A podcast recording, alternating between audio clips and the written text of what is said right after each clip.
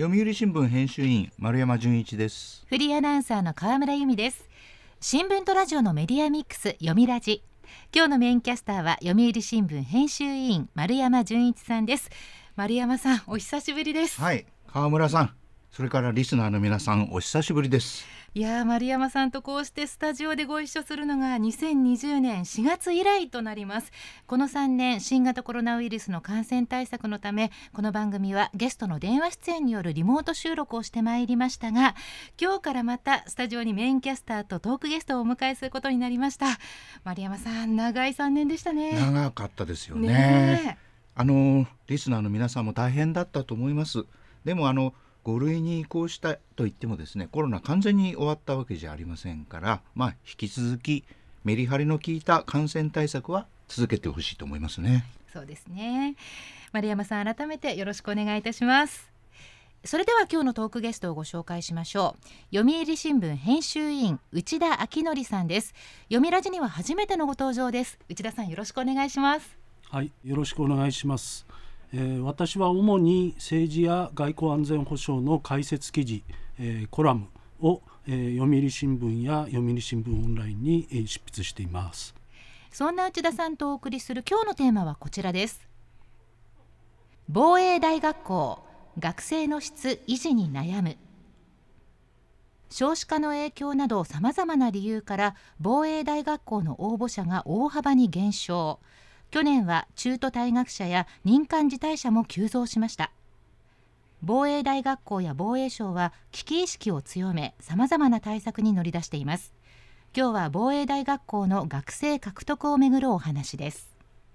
内田さん、あの防衛大学校、まあ、防大ですけども、ここの学生さんは国家公務員なんですよね。はい、そうですね。防衛大学校は将来の幹部自衛官を養成する防衛省所管の大学教育機関です。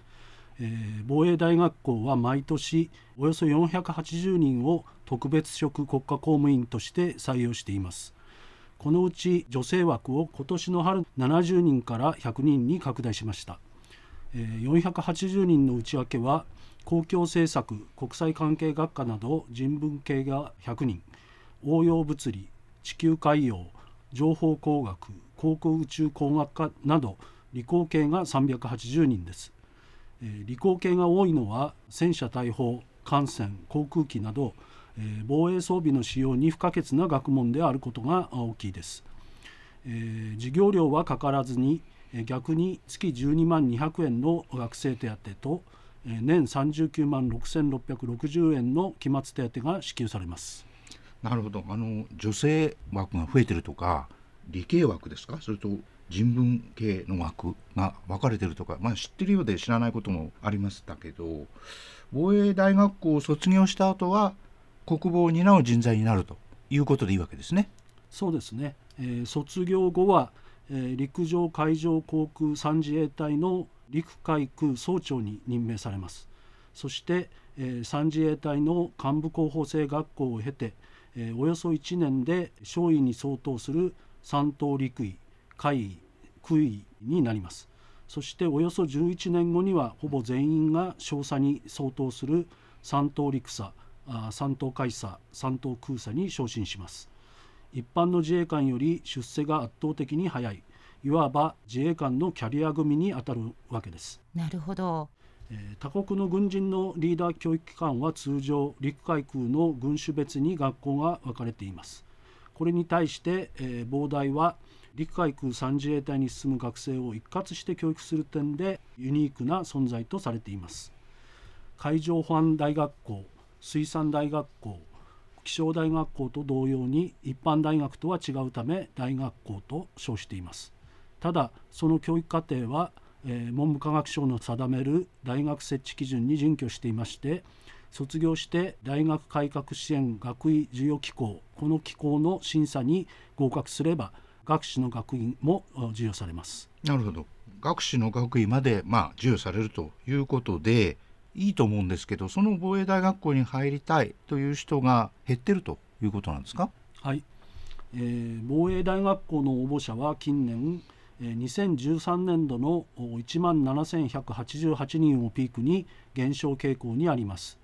にせんにじゅうにねんどは いちまんろっぴゃくさんじゅうはち 人で、およそ さんじゅうはちパーセント も減少しました。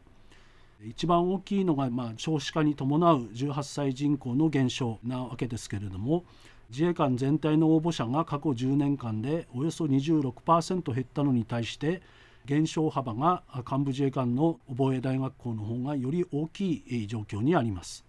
ある防衛省幹部は、国連平和維持活動、ピーケーオー や大規模な災害派遣など、自衛隊の活躍の場が少ないことも影響しているのではないかという見方を示しています。はい、全都道府県にある自衛隊の地方協力本部の職員らが高校などに足を運んで、一般自衛官の募集と合わせて防衛大学校の受験の勧誘にも努めていますが、えー、なかなか応募者の減少には歯止めがかからない状況が続いているというわけです。なるほど。あの、まあ、幹部自衛官で約よんわり近く減っていると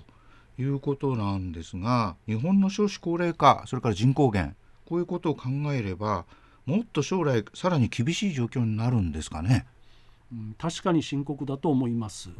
日本のじゅうはっさい人口は、えー、にせんにじゅうにねんどのおよそひゃくじゅういちまんにんから、えー、にせんさんじゅうはちねんどにはおよそきゅうじゅういちまんにんと じゅうはちパーセント ほど減少する見通しであることです。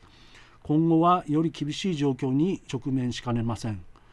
えー、応募者の減少で懸念されることは、学生の質が低下し、ひいては将来の幹部自衛官全体の能力が相対的に落ちることです。はい、河合塾によると、防衛大学校の入試難易度、これは合格者が ごじゅっパーセント になる模擬試験の偏差値ラインを指すわけですが、過去じゅうごねんかん、人文系がろくじゅうからろくじゅうにてんご、理工系がごじゅうからごじゅうにてんご で大きな変化がないと言っています。しかし防衛省幹部は、一昔前は有名な私立高校の出身者もそこそこいたけれども、最近はほとんど見かけないと語っています。また防衛大出身の自衛隊幹部によると、せんきゅうひゃくきゅうじゅうねんぜん後の偏差値は人文系がろくじゅうごぜんご、理工系もごじゅうだいこうはんと今より高く、特に人文系は有名私立大並みのこともあったと言っています。ああ、なるほど。あのかつて聞いたことがあるのはですね、まあ、手当ももらって勉強できるのに、その後任官を拒否するというか辞退する、こういう人たちが多いというような問題は聞きましたけれども、確かにその点は問題になっています。にせんにじゅうにねんさんがつの防大卒業者よんひゃくななじゅうきゅうにんのうち、自衛官への任官を辞退した人はななじゅうににんに上りました。これはせんきゅうひゃくきゅうじゅういちねんに次いでにばんめに多い数字です。えー、今年の春の辞退者はよんじゅうろくにんで、昨年よりは改善しました。防衛大学校の任官辞退者が多い場合は、一般大学からの採用を増やすことで幹部候補生の数は、えー、揃うように調整しています。えー、しかしさらに深刻なことがあります。それは昨年しがつに入学したよんひゃくはちじゅうはちにんのうちにわりぜんごが今年さんがつまでに自主退学してしまったことです。は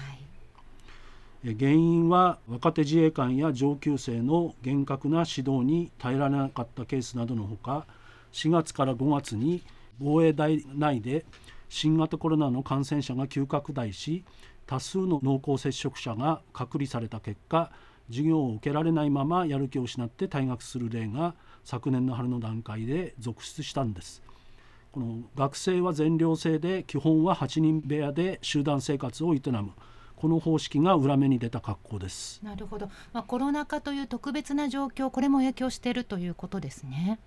そうですね、えー、例年でもいちわりていどの退学者はいるというふうに聞いています。えー、しかし、えー、にわりもの大量退学はおよそさんじゅうねんぶりだといいます。えー、任官辞退者や退学者の増加の背景には、社会全体の労働人材の流動化で転職の受け皿が広がったことがあります。最近の学生は集団生活を嫌う上、厳しい指導・教育などに対して打たれ弱くなっているという指摘をする防衛大学校の教官もいます。なるほど。防衛大学校が困っているのは、任官辞退や退学の理由を尋ねてもなかなか本音を明かさない学生が多いことです。このため昨年は、えー、指導教官との交換日記のような対話帳という新しい制度まで導入し、学生の悩みの把握に努めています。まあ、こうした、まあ、いわば小中学校の交換日記のような制度を導入すること自体、今の膨大性のひ弱さを象徴していると言えます。うんあのね、防衛大学校、防衛を担う人たち、ひ弱だとやっぱりちょっと困るんですけれども、不安になりますね。確かに、えー、ただまあひ弱だと嘆くのは簡単ですけれども、それを防ぐために何をすればいいのかっていうのはもう真剣に考えなきゃいけないということですね。はい、読みラジ、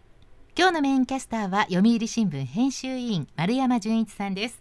ゲストは読売新聞編集委員内田昭則さん。テーマは防衛大学校、学生の質維持に悩むです。引き続きお話を伺います。あの幹部自衛官の教育機関、防衛大学校のこの入学志願者が減って途中退学者が増えていると、まあ、こういう話でしたけれども、この人材確保、かなりこの後も苦労しそうだということなんですね。えー、その通りです。そもそも国防という任務を担う幹部自衛官には、知力だけでなく体力、精神力など幅広い能力資質が求められています。一定数の膨大生が高校卒業時の志望を変えるのはやむを得ない面があります。ただ近年はスマートフォンが使えないことが理由で、会場での官邸勤務の人気がないなど、人材確保が一段と難しくなっています。自衛隊では近年、えー、指導名目のいじめやパワーハラスメント、女性自衛官に対するセクシャルハラスメントなどの不祥事が相次いでいます。時代の変化に応じて教育指導の在り方を工夫することが必要だろうと思います。まあ、そうですね。あのどこの会社や学校でもですね、はい、あの一昔前も許されていたようなことは今も許されない。そうですね、これ変わっていかなきゃいけないと思いますね。あのその辺いろいろ考えてるんでしょうね。そうですね。あさらにやや心配なのは、数字の裏付けはないものの、一部の自衛隊幹部が近年は防大より一般大出身の若手幹部の方が優秀な傾向があると語っていることです。あえて幹部自衛官の道を選んだ一般大学の出身者は、えー、防大出身者よりも目的意識が高いというわけです。一方で防大出身者は部下を指導するリーダーシップ、あるいは上司の命令にきちんと従って組織を運営するフォロワーシップを身につけていることが強みとされています。このため防衛大学校は学力重視に偏るべきではないと主張する陸上自衛隊の幹部もいます。いかに将来の幹部自衛官を育成するかは一筋縄ではいかない課題だと言えると思います。こういった事態の改善に向けては、どのような取り組みが行われているんですか？そうですね、えー、防衛大学校では従来、試験日程が一般大よりも早いことが学生募集に有利だったわけです。しかし学生確保に懸命な各大学も試験日程を繰り上げており、その強みは失われつつあるとされます。そこで応募者を増やすため、自衛隊の地方協力本部任せにせず、防大の局官を全国各地に派遣して説明会や模擬事業を開き始めました。去年じゅうがつにはツイッターも開設し、広報を強化しています。 エスエヌエス も活用してるんですね。そうですね。久保文明校長は、一般大学では当然のことだが、我々も受験者を待つ姿勢を転換し、防大の良さを積極的にアピールする必要があると語っています。さらに学生がより広い視野を持つように、なるべく外に出る機会を作りたいと強調しています。そうですね。あの少子化対策、普通の大学なんかも一生懸命やってますからね。あの他にはどんなことがありますか？はい、防大にはいっしゅうかんからさんしゅうかんの短期、あるいはおよそよんかげつとおよそいちねんの長期の合わせてさんしゅるいの留学制度があります。毎年ごじゅうにん程度の成績優秀なさんねん生を外国の士官学校などに留学させています。さらに昨年は国際協力機構 ジャイカ と連携したおよそよんしゅうかんの国内海外研修制度を創設し、よにんが参加しました。なるほど、留学制度ね。防大生は原則平日の外出外泊はできません。週末の外泊には回数制限がある上、えー、特別職公務員のためアルバイトも禁止されるなど、キャンパス内での生活が圧倒的に長いのが実態です。幹部自衛官には規律重視の生活が欠かせない一方で、指導者の人格形成という点では多様な人々との交流が重要となります。まあ、そのバランスをどう取るかが問われると思います。なるほど。あの、まあ、去年防衛予算全体のこの引き上げというのが決まりましたけれども、やはりこの人材育成何かにも影響があるんでしょうかね。はい。去年じゅうにがつに国家安全保障戦略など安保さん文書が閣議決定され、にせんにじゅうななねんどまでに防衛予算を国内総生産比で にパーセント に引き上げることが決まりました。にせんにじゅうにねんど当初は ごてんにちょうえんだった予算はにせんにじゅうななねんどにははっちょうななせんおくえんにまで段階的に大幅に増える見通しです。そのおかげでにせんにじゅうさんねんど予算では膨大の経費もおよそにひゃくごおくえんと一気に前年度の にてんよんばいに増えました。学生者の新設など施設整備費が大半を占めますが、えー、教育訓練などソフト面の充実も重要となります。なるほどね。あの、増えてるんですね。はい。学生本人は極めて優秀なのに授業のレベルが低いことが不満で退学した例もあると聞きます。そうした貴重な人材をつなぎ止めるためには、現在は英語だけの能力別事業を拡大するのも一案かもしれません。防大幹部は能力別事業を行うには教官数を増やす必要があるんだと、予算が認められるならそうしたいと語っています。防衛力強化の一環という意識で防衛予算の増額を魅力ある防大への改革にも役立ててもらいたいと思います。なるほど。あの、人口減というのはもうずっと日本の課題になってますし、どうしても必要な人材を奪い合うということになってくると思うんですけど、あの、防衛大学校や自衛官、例外じゃないということですよね。そうですね。これまで特殊な環境で訓練教育をずっと続けてきたわけですけども、はい、これから非常に安全保障問題がクローズアップされていく中で、この大学の教育をどうするかということが非常に日本の安全を確保する上でも重要になっていくと思います。やっぱりあの、ひ弱な人とかですね、あまりその国防に対する関心がない人が幹部自衛官になるというのも困るんですが、はい、じゃあそういう人をどういうふうにそういうふうに向けていくかっていう改革っていうのは、これやっぱりもう急がなきゃいけないんじゃないですかね。私はもう時代は変わってきてるんだなと思います。よみラジ、今日のテーマは防衛大学校学生の質維持に悩む。ゲストは読売新聞編集委員内田昭則さんでした。内田さん、ありがとうございました。こちらこそありがとうございました。よみラジ、ラジオワイティーン。ここからはラジオ ワイティーン。このコーナーは読売中高生新聞の投稿面 ワイティーンと連動、じゅう代のリアルな声をお届けします。読売中高生新聞では専用のスマホアプリ ワイティーンを通じて、全国の読者から中高生の生活にありがちなあるあるを大募集しています。ラジオ ワイティーンは中高生新聞の愛読者である通称ワイタミから寄せられた面白い意見を紹介していきます。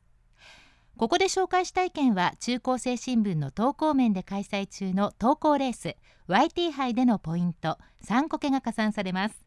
ワイタミの皆さん、ぜひ頑張って投稿してくださいね。ラジオ ワイティー 今日のテーマはこちらです。窓から〇〇が見える。生活の中にあるいろいろな窓、その窓の外には一体何が見えるのか。今回は中高生にこう呼びかけました。教室の窓、部屋の窓、電車やバスの窓、窓から見える景色を報告してください。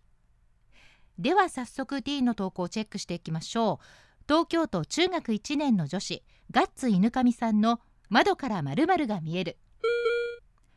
教室の窓から知らないお家のテレビがすごくよく見えてしまう。困ったもんだ、集中ができん。校舎と住宅地が隣接している立地なんでしょうか。授業中にふと窓に目をやると、よそのお家のテレビが見えちゃう。これはついそっちに目がいってしまいそう。困ったもんですね。これがドラマだったりすると結末が気になっちゃったりして、ここは強い気持ちで目を背けるしかありません。では続いての投稿です。静岡県中学さんねんの女子アスナロさんの窓から〇〇が見える。窓の外から学校の駐車場が見える。ラッキー、顧問の車がない。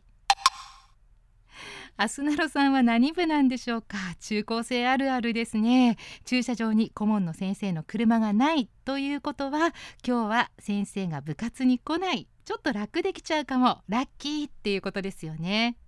まあ先生には申し訳ないんですけれども、中学生らしい素直な気持ちが伝わってきたので、思わず採用しちゃいました。では続いての投稿です。東京都中学いちねんの女子のむのさんの窓から〇〇が見える。